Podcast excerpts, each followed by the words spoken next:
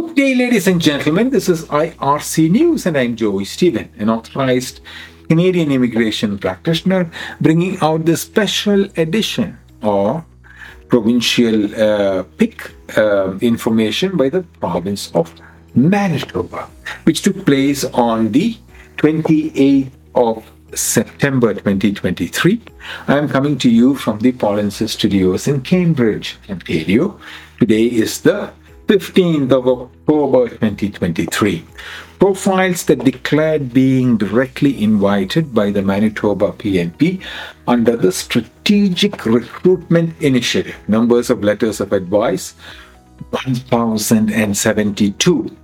Score of the lowest ranking candidates 607 according to the Manitoba points. Of the 1072 letters of advice were issued, uh, uh, just issued to apply. Uh, 504 were issued to candidates who had a valid express entry profile number and job seeker validation code.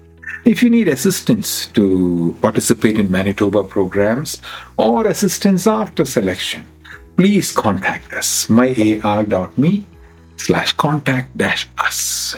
Good luck.